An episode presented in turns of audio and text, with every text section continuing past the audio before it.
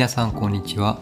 きみです。今日はですね、久しぶりの収録をしています。先月、毎日配信しますって言って、そこからだいたい3週間ぐらい毎日配信をやっていて、で、最後に更新したのが7月1日でした。で、今日が7月の19日なので、2週間ちょっとですね、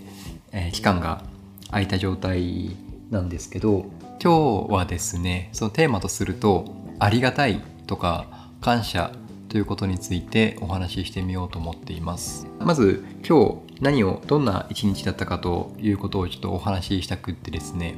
えー今日は午後から写真撮影を行ってきました。でこの写真撮影っていうのがですね来月からヨガの先生として実際に働き始めるんですけど僕自身もそうだしあとその去年の8月から RYT200 といってヨガのインストラクターの先生になるためにあの一緒に学んだ仲間たちがいるんですけどその同期の人たちと一緒っていうか今はコロナの関係もあってこう入れ替わり立ち替わりでそのプロフィール用の写真撮影を行って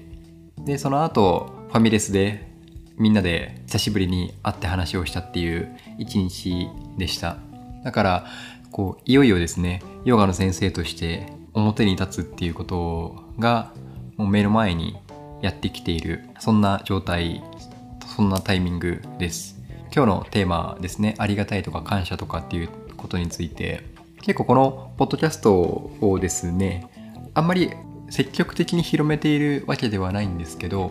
でもそれでも聞いていただけてる方がいてですねヨガ仲間の方にも聞いていただいて聞いてもらっていてですね。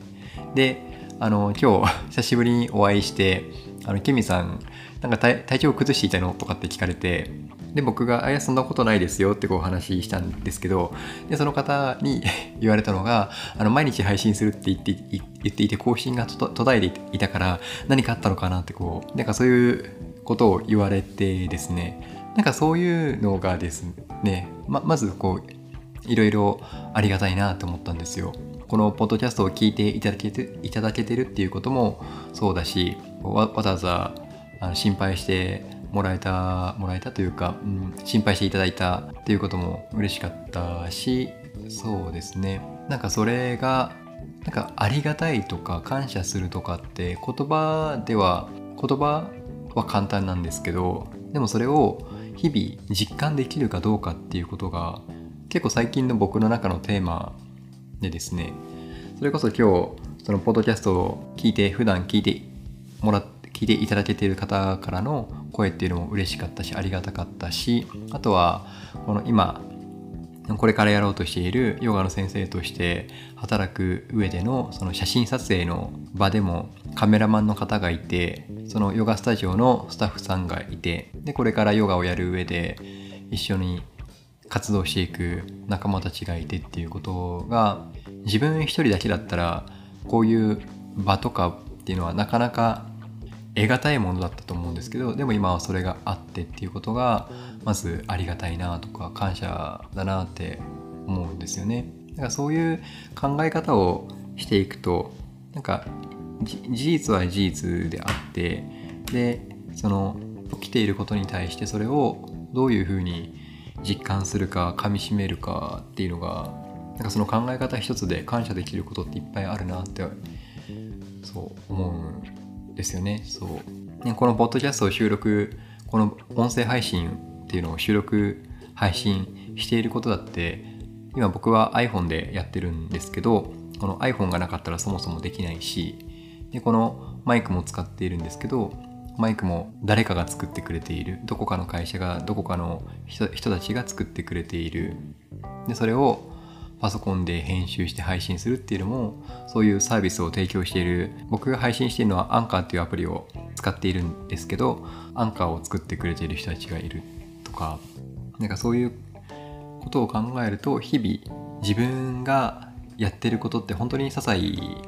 なことばかりででその中で多くの人に支えられているんだなということをですね感じることが最近多くて。でその上で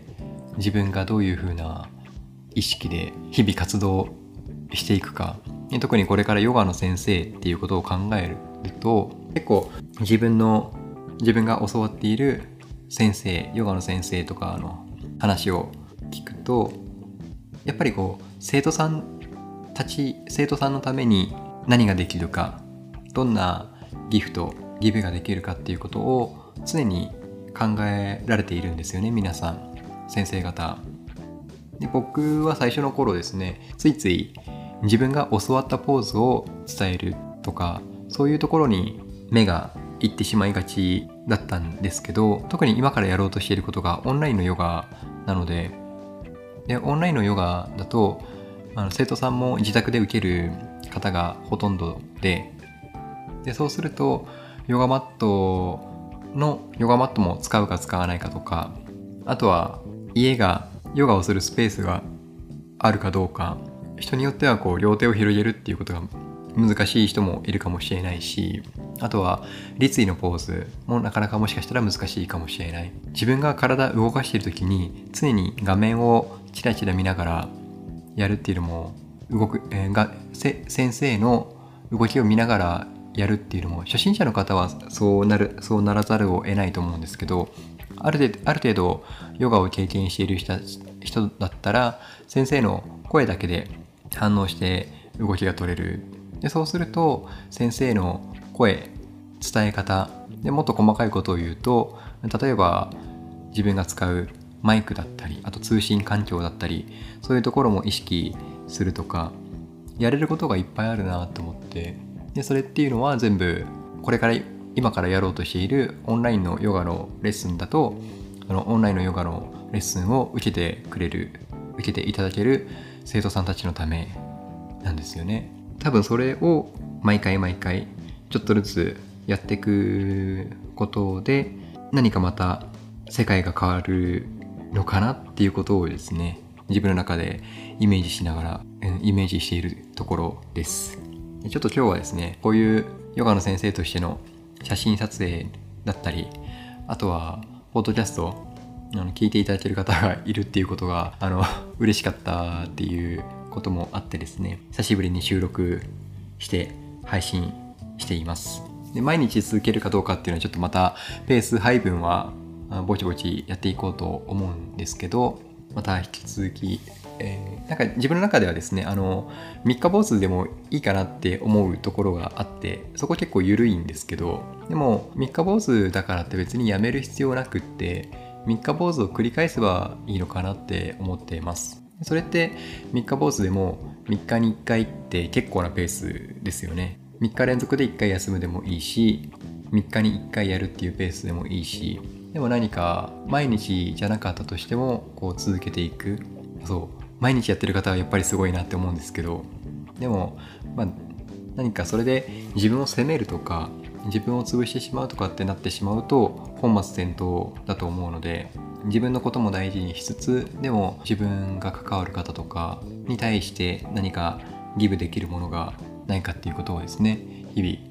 模索しながら継続していこうと思うので、えー、改めてよろしくお願いします。でまた8月からそのオンラインヨガ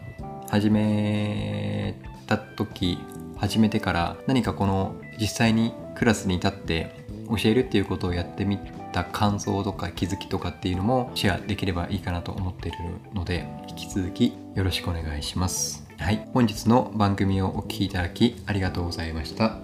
あなたにとって今日がいい一日でありますように。バイバイ。